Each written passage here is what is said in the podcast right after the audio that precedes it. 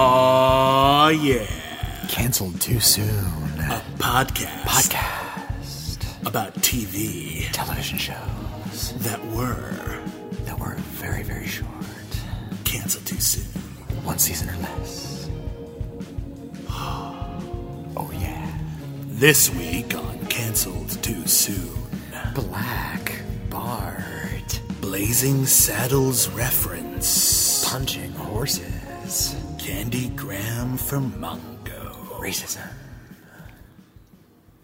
Hello, everybody, and welcome back to a sort of a sort of a mini episode of Cancel Too Soon. a little stopgap for a little treat. Yeah, uh. Cancel Too Soon is the podcast where we review television series that lasted one season or less. Uh, my name is William Bibbiani. I'm a film critic for Crave Online, Blumhouse.com, and also the co-host of the B Movies podcast from Whence We Hail. Uh, I'm Whitney Seibold. I am the other co-host of the B Movies podcast. I contribute to various websites around the internet. And uh, Cancel Too Soon is a bi weekly podcast, and that's sort of by necessity because a lot of the shows that we review or you know, even one season takes time to watch, and we also have day jobs and other things to review and other podcasts to do, so it takes time. Uh, but we've always wanted to do more than that, and so we decided when the opportunity arises to do some little short thing, like a pilot that didn't take off, or maybe a TV special or a weird TV movie that we find, we've we might do a mini episode once in a while. We've devoted whole episodes to failed pilots before that made it to air. Uh, we've, Yeah. we've pre- previously done Poochinski, which only made it one episode, and we previously did Lookwell, which only made it one episode. And if it's Uh, if it's interesting enough, we might do official episodes about one episode wonders in the future. But uh, I think from this point on, we will probably do a mini episode from, from here go. on out. It's hard to fill a full hour worth of content about you know a 20 minute pilot that didn't go anywhere. Yeah, um, and this one uh, we kind of stumbled into this one. Uh, unfortunately, uh, this last week uh, we we saw the passing of the late great, wonderful comedian Gene Wilder. Uh, you knew his work from such films as uh, Young Frankenstein, The Producers, Bonnie and Clyde, Silver Streak, See No Evil, Hear Uh, No a Evil. a bunch with Richard Pryor. Yeah, uh, Stir Crazy, The Adventures of Sherlock Holmes' A Smarter Brother. The list goes on and on and on and on. Um, but he, there was one television series he did that was that of the season or less called Something Wilder. There was a sitcom in the mid '90s that we couldn't find. It's it's nowhere as Yeah. far as we can tell. It's it's not online. It cannot be ordered. Yeah, with a little Maybe- luck, someone day it'll come out. But at the moment, it's it's it's nowhere. I'm guessing if you go to one of those like folding tables at a comic book convention that sells all these bootlegs. Oh, I've looked at those tables. Yeah. They did not have this this series. I would oh, have been really stoked because I remember watching it at the time and thinking it was very funny. How is it those tables haven't been shut down like 20 years ago? They're still I- operational. my theory it's is just like it's this weird violation playground that is allowed to continue. My theory is they're like the cigarette vendors in that movie Dick Tracy, where as soon as the cops show up, they like flip the tables over and they're just selling action figures. it's like action figures glued to the bottom. yeah, you exactly. Um, but uh, so we couldn't find that. But uh, while we were looking up something wilder, we discovered a television series that has one of the more interesting origins and and and histories that we've ever found. Uh-huh.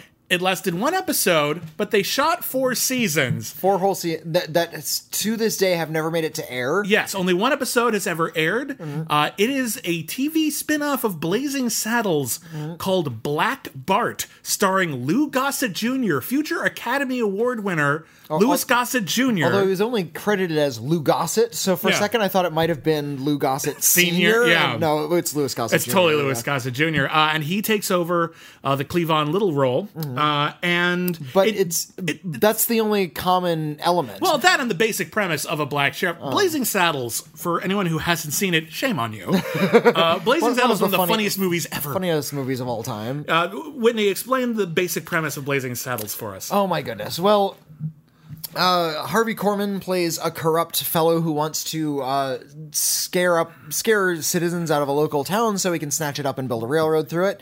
In order to scare the citizens out, he finds a uh, He's also responsible for getting them their sheriff, so he technically has to do his job. yeah. So he he finds a sheriff that is so repellent that everyone would just leave town. So this being 1974, racism is on everyone's lips, Uh-huh. and uh, this is being the Old West. Everybody's racist. Yeah. and also it's it's co-written by Richard Pryor, so race is an issue. He hires a black sheriff named Bart, played by Cleavon Little. Who was supposed to be played by Richard Pryor, but the studio balked. He was too edgy at the time, and they thought they couldn't I'm market it. and I'm so glad they went with Cleavon Little. He's really good. He's he's terrific, and Yeah. uh, Richard Pryor would have been too manic. I think uh, Maybe. Cle- Cleavon Little's really cool. I've never role. seen Richard Pryor. I've seen him act in a fair number of things. Mm-hmm. I, I have trouble buying him in a period piece. I feel like he would always look like he walked in, like it was a like a Connecticut Yankee in King Arthur's Mm. I mean, court. Like he was a little too It's a of slap, the moment. It's a slapstick film. It's full of anachronisms, but uh, Regardless of whether he, or not, he, he, Yeah. all, the citizenry hates him, but he proves to be such a capable, friendly sheriff that Yeah. he's sort of just allowed to stay eventually, and he they integrates the town. He and- Uh. eventually wins them over. Regardless of whether or not Richard Pryor would have been great, Cleavon Little definitely was great. Yeah. Uh, and uh, so he cleans up the town. He teams up with an alcoholic ex gunman called the Waco Kid, played, by by, Gene Wilder, Wilder. Um, and uh, and that's the movie. The movie is very funny. It's full of great moments. Um, has one of the best endings in cinema history. oh my God in the- heaven! the, the yes. best climax ever. it just completely goes off the rails in the most wonderful way possible. Um, and so the story goes. I'm actually going to make sure I get this right. I want to. I want to Okay. like look up because this. It's a complicated story. Suffice it to say, uh, Mel Brooks. Well, who didn't did has nothing to do with the creation of the show. Yeah, he well- is not executive producer. He may have given his blessing, but he is not credited on this show at all. He's not one of the Uh, writers. he did not give his blessing on this show. Okay. He most definitely did not. In fact, this show was kind of made uh, in spite of him. Uh-huh. Um, so, uh, Mel Brooks, okay, this is off Wikipedia. It's a quote from something else. Right. Uh, Mel Brooks addressed the existence of, of the s- Black Bart series in 2005. My lawyers, bless their souls, came to me and said, Warner Brothers is going to try and take away your control of the movie. Let's put in a crazy condition that says they can't do any sequels unless they make it right away or make a TV show out of it within six months, which is brilliant. They couldn't make a sequel in six months, and the movie was too vulgar to be a TV show. Now it would air in a family hour if that was still a, a thing. Anyway, so the lawyers put that in, never thinking they'd make a TV show. In 1977, three years later, Warner Brothers comes to me and says they want to make another Blazing Saddles, and I say, no, you don't have the right to do that. They say, yes, we do. We've been making a TV series and still control the rights. What TV series? I haven't seen a TV show. They take me onto the lot into a projection booth and show me three episodes. My lawyers never thought to put in language that said they had to air the damn thing, only that they had to make it. So th- the show was made. Now, th- this is a stipulation that a lot of studios go through. If they own the rights to a certain property, They have to do something they with it. They can't just sit on it. They have to do something with it within like a certain time frame. Otherwise, they Yeah. lose the rights of the character. Usually it's a few um, years. this is why Universal puts out like a big action-packed monster mm-hmm. film every couple of every decade or mm-hmm. so. Mm-hmm. This is It's why it's 20th they made- Century Fox keeps putting out bad Fantastic Four movies so they because can hang on to those. the yeah, because otherwise. Marvel will make it uh, and make a lot of money and they'll look like assholes. In fact, Fox uh, didn't do anything with the Daredevil character, Yeah. and it went to Disney. So Yeah, in fact, in fact, they were actually in a rush to try to greenlight a Daredevil movie at the Hmm. last possible, like the minute, like Uh-huh. the like the month before the rights reverted, and then typical Hollywood stuff. The movie got delayed, and then boom, Marvel has the rights again. this is how Oh, they- these things and happen. Made, and they made that TV series. So Black Bart, uh, Uh-huh. they decided to air a single episode of Black Bart, which aired uh, in 1974. Now, well, first, b- before we get to that, I, I wonder what it's like being an actor on a show yeah. like that because Oh, you're you're being paid. Yeah. you're being paid to work. Yeah. but you know that this is only being made for legal reasons. Uh-huh. This is not being made for an audience at all. Uh, Lou Gossett Jr. actually uh, uh, spoke to that. Here's a quote from him on Entertainment Tonight. Okay. CBS and Warner Brothers made a deal. The deal was that CBS would get to air Blazing Saddles and any sequels in their movie in exchange for co-producing a TV show. Uh, I'm going to skip a bit because we're covering common ground. Yeah. Uh, the TV show was a way to keep the rights. They didn't have to air it, just keep producing it. So for four years, I spent my winter on a soundstage being paid to be in a show that would never see the light of day, just so Warner Brothers could keep the sequel rights to Blazing Saddles. By 1979, they finally figured out that the market had changed and they weren't going to make any sequels, so we were canceled. If if a show that never was supposed to air can be canceled, uh, a guy named Steve Landesberg plays the um, the Waco Kid isn't in Black Bart, but there's a guy kind of like the Waco Kid, played by Steve Landesberg. yeah, He's he- like the sheriff's deputy who used to be a, previ- plant. a previous uh, Confederate. Yeah, he was in the Confederate Army. He used to be a plantation owner, and now he's an alcoholic. And the gag is that every time he's going to do something useful, he gets drunk.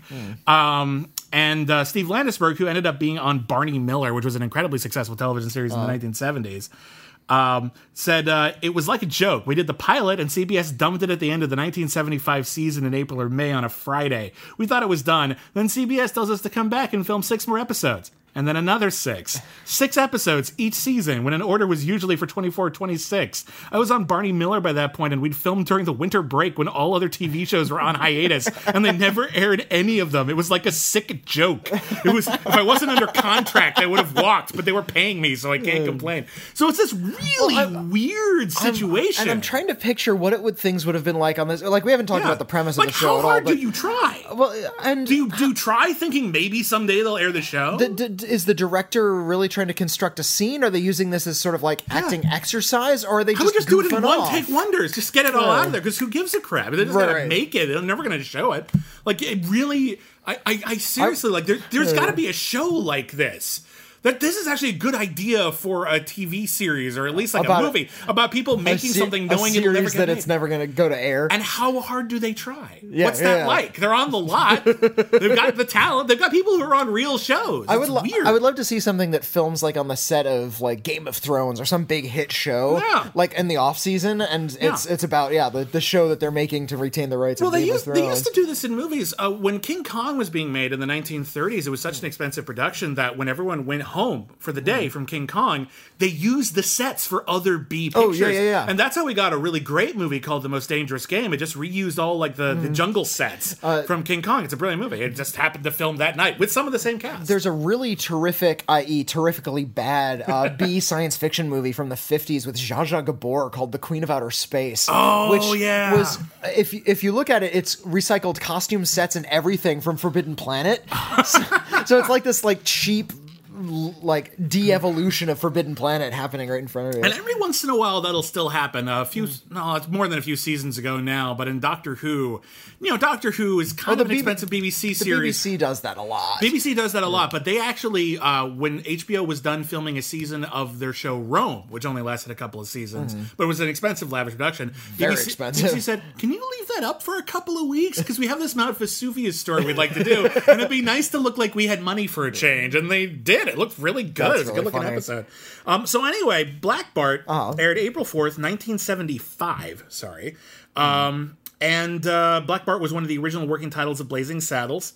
Um, it was directed by Robert Butler, who had a very interesting and storied career, actually. He's one of the best directors you've never heard of. He directed the pilot for Star Trek. yeah. The Yeah. like the, the unofficial cage. pilot that was eventually turned into uh, the Menagerie. Um, he also directed the pilots for Moonlighting, Hill Street Blues, the uh, Lois was- and Clark: The New Adventures of Superman. He co-created Remington Steele, which is one of my favorite shows in the '80s. That lasted way too long. We won't was- cover that on the show. Uh, he also directed a couple of movies, including the Computer Wore Tennis Shoes and the airplane thriller Turbulence, which some people like for some reason. And uh, he, he, not very good. he, he visited the movie theater where I work. Really? Yeah, when when we were showing the computer wore tennis shoes. Oh, that's fun. Yeah. I didn't know that. That's really, really neat. So, uh, okay, so he did that. Uh, it was written by Andrew Bergman, who uh, came up with the original script for Blazing Saddles that ended up getting dramatically rewritten. Um, he also was responsible for screenplays for uh, The In Laws, uh, Fletch, Soapdish. He also wrote and directed one of my favorite movies, The Freshman, with Matthew Broderick and Marlon Brando. If you've never seen The Freshman, see The Freshman. It's fantastic. I, I need to see it again because I don't remember a lot about it. it's really, if you've never seen also okay, I I I was young enough that I wasn't really familiar with The Godfather yet. Ah, so okay, the- I, I didn't get it. The Freshman's a weird movie, and I, I'm going to make it real fast. Uh, Matthew Broderick plays a guy who goes to New York Film School and he gets robbed right off the train by Bruno Kirby from uh, City Slickers. Uh, and in recompense, Bruno Kirby sold all of his stuff, but he gets him a job with The Godfather. Marlon Brando. Marlon Brando. Playing the guy that The Godfather was supposedly based off of. and he ends and his gig ends up being he has to babysit a Komodo dragon. It's a weird movie, but it's really, really fun. Um, it was also uh, co-written by Michael Elias and Frank Shaw, who wrote the Gene Wilder western *The Frisco Kid*. Oh, nice. So that's kind of weird. So there's yeah some weird synergy going on. Okay, on. so the plot of Black Bart, it's basically as, as simple as you can get. Uh, it, the premise of the show is the same as Blazing Saddles, only evidently after the events of Blazing Saddles, which ends in modern day. So who knows? It, But, it, it uh, ends in a way that it doesn't end. Suffice it to say, So, uh, he's still the sheriff of the town. The town hasn't quite accepted But him. yet. he's he's not he's not the sheriff of Rock Ridge. Oh, that's he's the sheriff of a new town in Arizona. Yeah, it's one of these. It's one of these things where it's hard to tell if the movie is canon or not. If Yeah. it's just like we're taking the basic premise, he's a black sheriff in a town that is not ready for in a world that is Well, not ready for a black my gu- sheriff. my guess but is- he's so talented that everyone just sort of has to deal with him. That, well, they, they talked about how he had moved to the town recently, so I'm guessing Bart Cleavon Little Mm-hmm. left Rock Ridge because as he does, and went off to this new town where he meets a lot of very similar-ish characters. Yeah. like uh, instead of the The Waco kid, he's got his his he's got deputy. Yeah. who's named Reb. Yeah. That's his first name. That's that's short for rebel. It's short for a Confederate soldier. Right. But uh, the Confederate soldier likes him because Hmm. when his uh, wife left him, the slaves on his plantation were the only people who told him about it. All the white the white were the people kept him in the were dark, and uh, the Yeah. slaves were all honest. So he's like, yeah, black people are all right, so he's okay working for a black guy. You know, uh, and they Oh. actually, it's weird. They have an odd relationship. This this Mm-hmm. show, like Blazing Saddles, uh, to their credit, actually, is very upfront about racism. The N well- word is spoken out loud. Like one of the first lines Mm. is the N word. Uh, but there's also a lot of humor about it. And he's talking about how we they were from. He and uh, Bart were actually in the same area in like wherever it was, Mississippi, New Orleans, Mm. and. He's talking about like, oh, there's they had this great restaurant. You remember that restaurant? It was like, yeah, it was hard to get reservations back when I was a slave, Yeah. and it's actually like kind of a funny joke. Um, Uh, but th- this came at a time in the 1970s, and we're going through it again now, Mm-hmm. where uh, popular culture sort of took it upon themselves to undo the culture, America's cultural offenses of the past. Yeah. Uh, so We, Bla- we do Blazing that about every 10 years or so. Yeah, we go through another harsh Now, wave of it. Blazing Saddles did it very cleverly and also couched it in an anachronistic slapstick thing. This mm. one's actually much more grounded and a little bit more serious. Mm-hmm. Uh, these days we have stuff like my boss's films, Django Unchained and what like what yeah. have you. If you don't know, uh, Whitney Seibold works for Quentin Tarantino's I- movie theater. So yeah, I, I, I um, can't really comment too much on his movies. Yeah, that's but uh, conflict yeah, interest, but this yeah. this is a it's a sitcom, but it's not a slapstick sitcom. yeah, it doesn't feel like Blazing Saddles. It feels like at most like a Hogan's Heroes. Yeah, or yeah, that anything. sort of but it feels of a piece with it. You think to yourself, "Oh, the show never aired. It must be really, really terrible." It's actually the one episode which is available on the Blazing Saddles Blu-ray. It's a special feature. Yeah, it- they cleaned it up. It looks nice. Um, it's as polished as any sitcom of the time. Like it's, reasonably well produced. They obviously shot it on a backlot with real costumes. Reasonably, but yeah, it's it's it's it's not terribly wor- written. You can tell they're working on a budget, uh, Mm-hmm. and they seem not not lost is the wrong word, but they seem a little bit unfocused because Mm-hmm. the the plot kind of meanders a little bit. I think Louis Gossett Jr. is really the strongest key of all of this. Louis Gossett Jr. is really good he's in this show. he's really good, and yeah. he- he's not known for being funny. He is really funny in the show. and he he's not playing uh, like like Cleavon Little would have. He's actually a lot more like Richard Roundtree. He's a little bit more aggressive and a little more in your face. Hmm. he's very masculine. Yeah, yeah. Yeah. yeah. Uh, yeah, Cleavon Little was like kind of relaxed and was Yeah. sort of goosey a little bit. What's weird is that Cleavon Little, like, if you put Cleavon Little in like a serious western, y- you wouldn't buy it. Like, he couldn't be the leading man. He was just too affable. He Hmm. like he wasn't badass. He might even play an interesting supporting character, but he'd never be Django. Lou Gossett Jr. could be Django. Yeah, yeah. Lou Gossett Jr. could be the man with no name. Lou Gossett Jr. is a serious Hmm. presence. He's very intimidating, and he brings that to it. He's very tall. Uh-huh. um, he's not super muscular, but he's obviously very fit. Well, and- and he's he has- very strong. and he has a take no guff attitude that Yeah. Cleavon Little doesn't have. There's a bit where people use racist language to his face. Uh, oh, what was the actor's name who played uh, Curly? Oh, Curly was played as- by I have it I have it written down here. Garrett Graham, Mm. Garrett Graham. who you may recall from uh, Phantom of the Paradise and Used Cars. Very funny and, actor. and, a, and a lot of stuff. You've seen Yeah, him around. but those are probably the two most Gar- famous Garrett things. Graham plays like the, the spoiled nephew of a rich guy who uses racist language. Rich he- guy played by uh, Noble Willingham, one of my favorite character actors. He was in Good Morning Vietnam and Blind Fury, which is a great movie. the modern remake Yeah. of Zatoichi. Oh, that's great. That's so good. But uh, yeah, in a, in a scene, he he says a racist thing in front of uh, Louis Gossett Jr. And Louis Gossett Jr. Mm. is expert, and I see this in a lot of you see this in a lot of uh, black exploitation movies of the seventies. Oh, yeah. Mm-hmm. where they run into the white, the ignorant white character, and they say something, and the the black guy will just sort of like. be the better man for a yeah, moment. he'll, for a moment, he'll just sort of sit back, kind of absorb the situation, Mm-hmm. and then and then he'll kick the guy's ass. yeah, it's a great Or, or, dramatic. or will say something like Well, really cutting. what's really, really You'd cool- see that a lot in in like Archie Bunker uh, scenes. Sure, but like, what's cool about it is that you know it's coming. You know, Uh-huh. Lou Gossett Jr. or Lou Gossett is not gonna fucking take this. Yeah. but you're. It's like the fuse has been lit, and you're waiting to see where the firecracker is gonna go off. Turns out he's gonna have a fucking broken nose. Yeah. as he should, because he's an asshole. The plot of the episode is relatively simple. Um, there's a there's a Curly, the son of like the I think he's the mayor.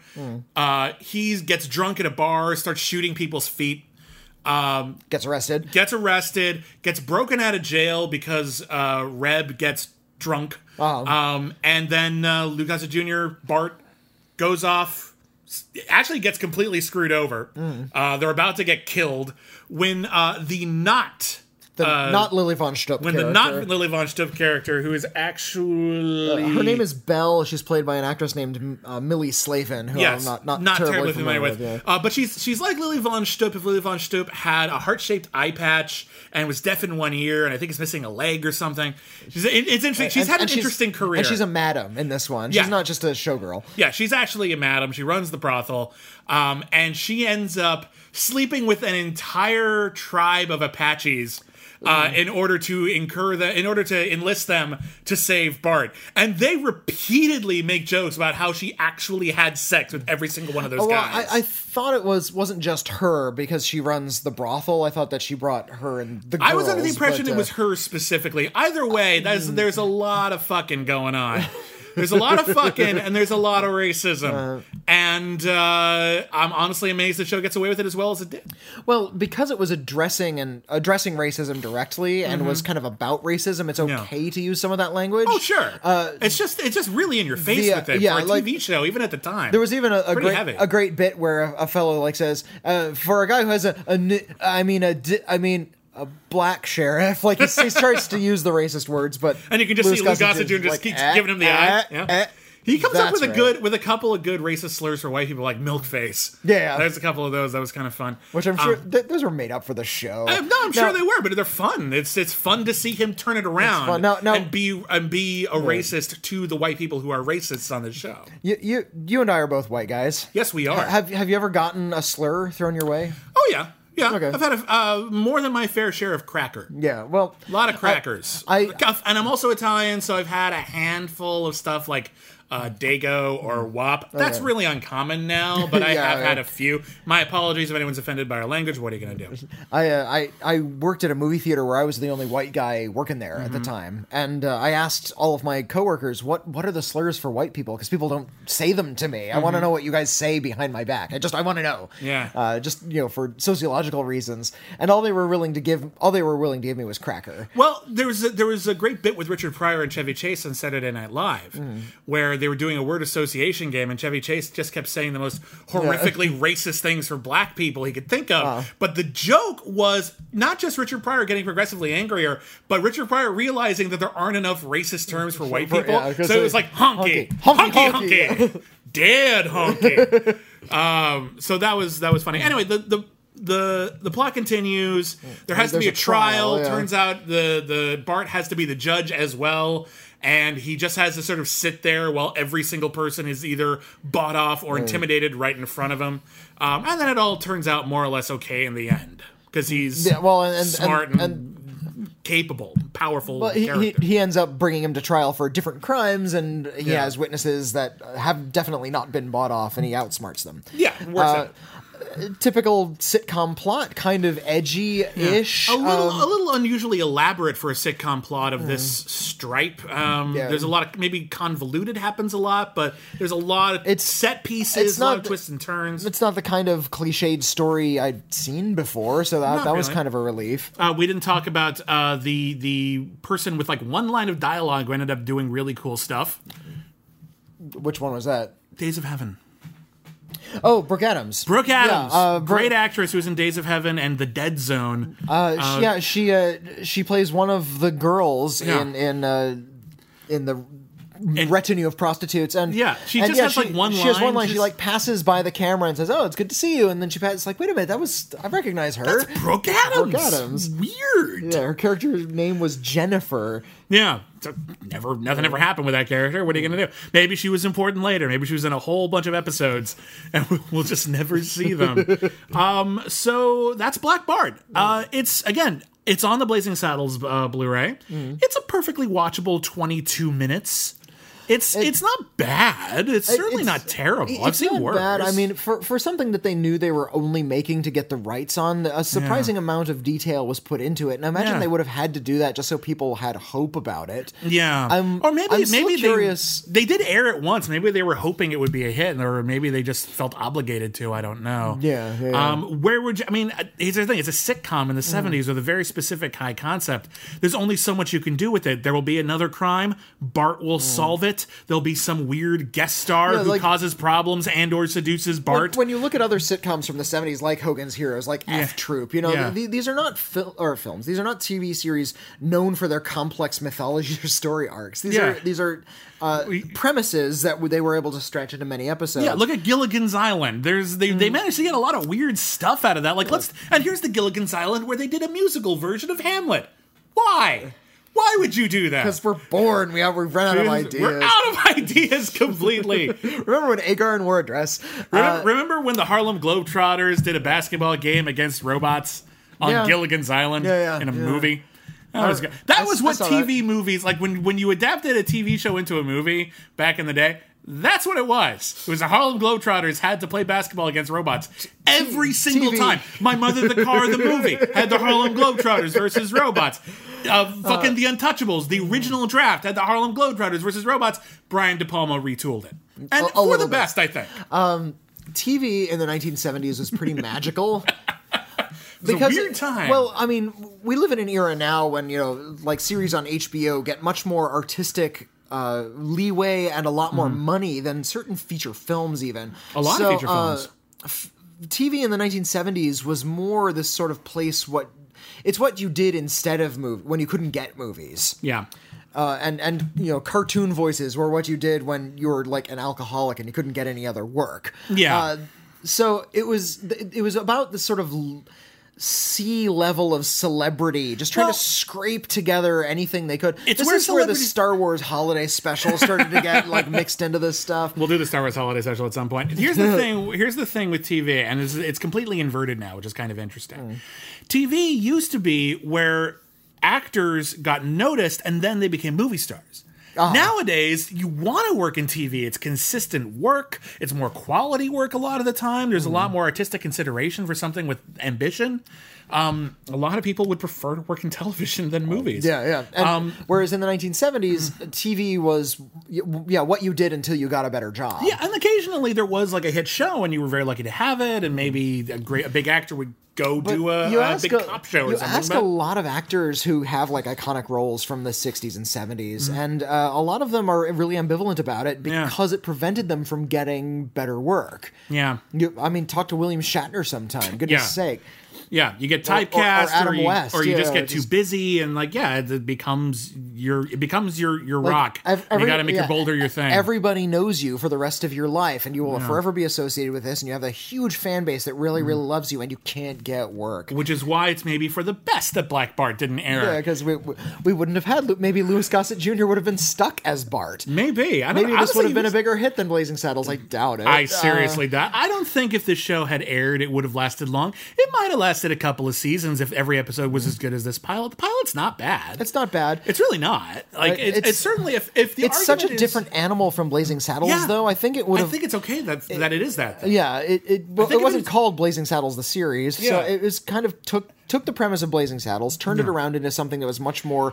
mainstreamy 1970s Well, sitcom I don't think you and could turned keep- out something perfectly average. I don't think you Uh, can keep Blazing Saddles going, at least in terms of quality, on a weekly basis. I, I would be very, very surprised if you Mm-hmm. could do that in any sort with and keep any sort of consistent level of decent quality. Yeah. Um. And whereas this this level of just you, you, I think the word you used was affable. Oh. Affability with a little, you know, occasional a little shock humor here and there. You know, just keep keep the focus on Lou Gossett Jr. Make it almost like a black exploitation uh, heroic sitcom. You could keep that going for a while. A little bit. I would actually argue that even I mean, it's hard to argue that it was canceled too soon since it lasted four seasons and it never ended.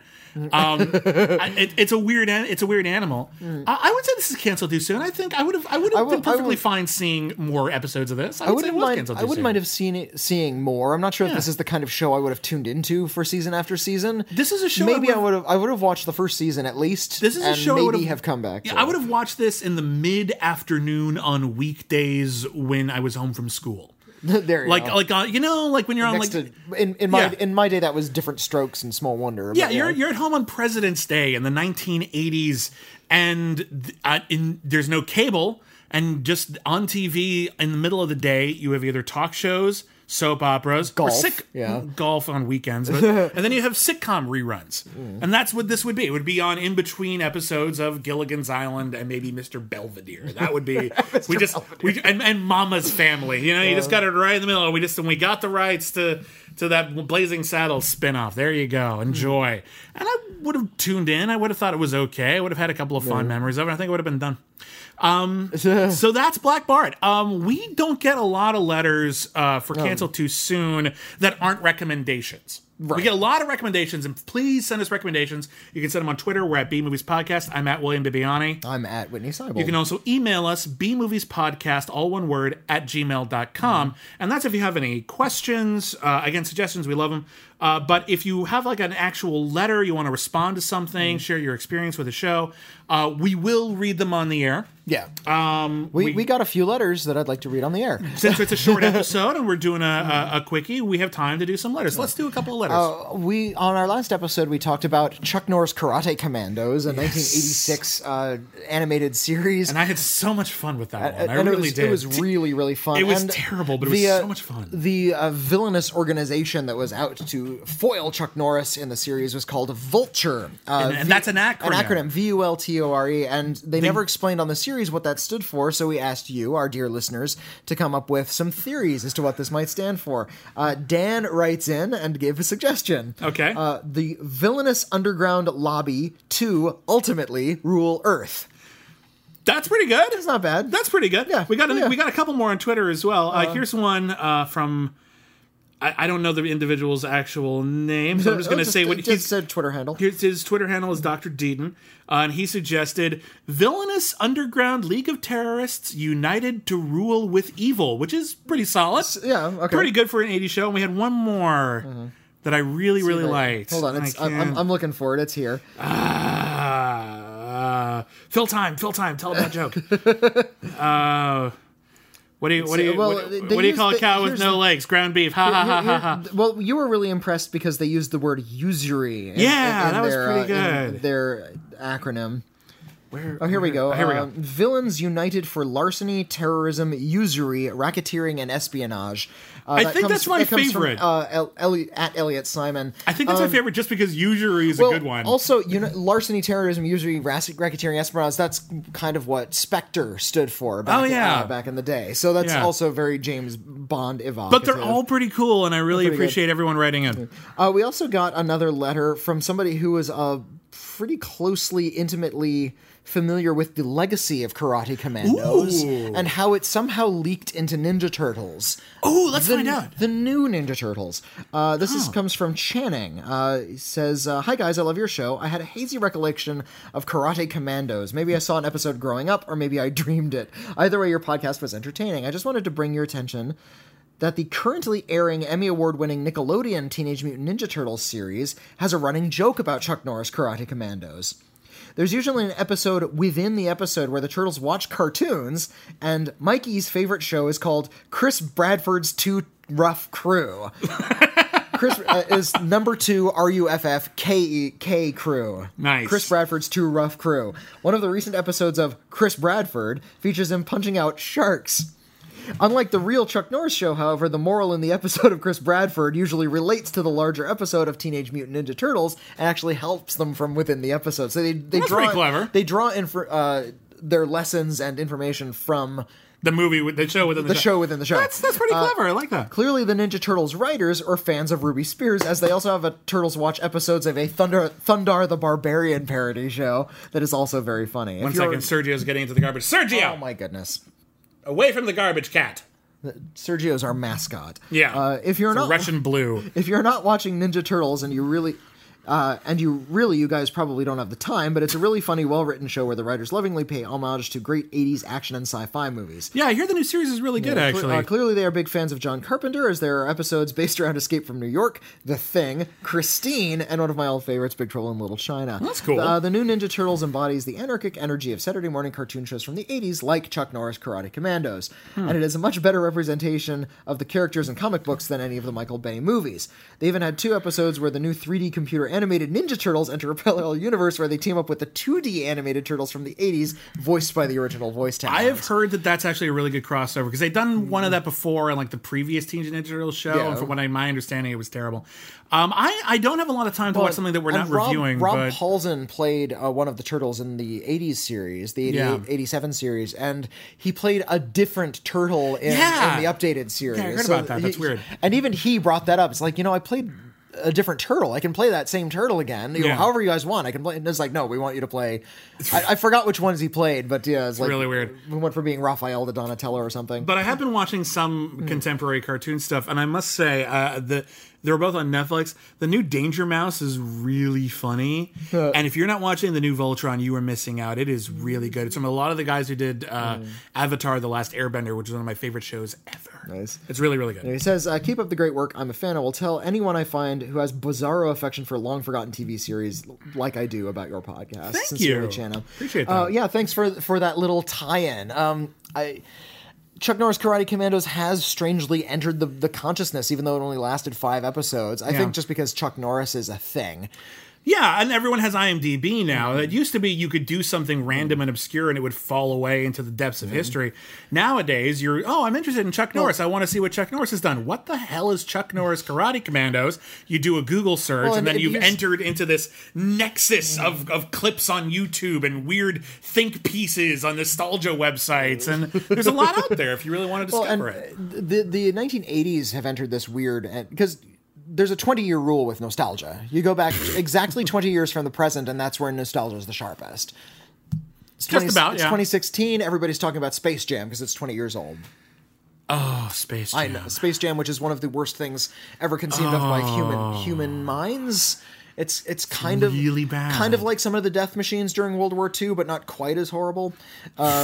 Nice. Um, as, long, as long as we're not hyperbolizing or anything. Space Jam is awful. Is my it's point. not good. I'm, I'm not. Uh, yeah. But you go back before the 20 year demarcation, and all of a sudden it gets lost in this weird haze of camp Yeah. that, that the current generation doesn't really understand. And it's So, weirder now because Chuck be- Norris Karate Commandos is 30 years old, and it's lost in this weird miasma of cultural misunderstanding. A lot of it, yeah. leaking down in these weird ways to the present. But even then, I feel like when you encounter people now who, thanks to the proliferation of television and multiple cable stations and home video, um, popular culture operates in a different way than it ever has before in the mm-hmm. history of humanity. And nowadays, you know, if you were born five years after someone, your childhood experience and the stuff that you consumed artistically mm. is already dramatically different just within five years. I know people who are five years younger than I am who have no idea what the hell I'm talking about half the time.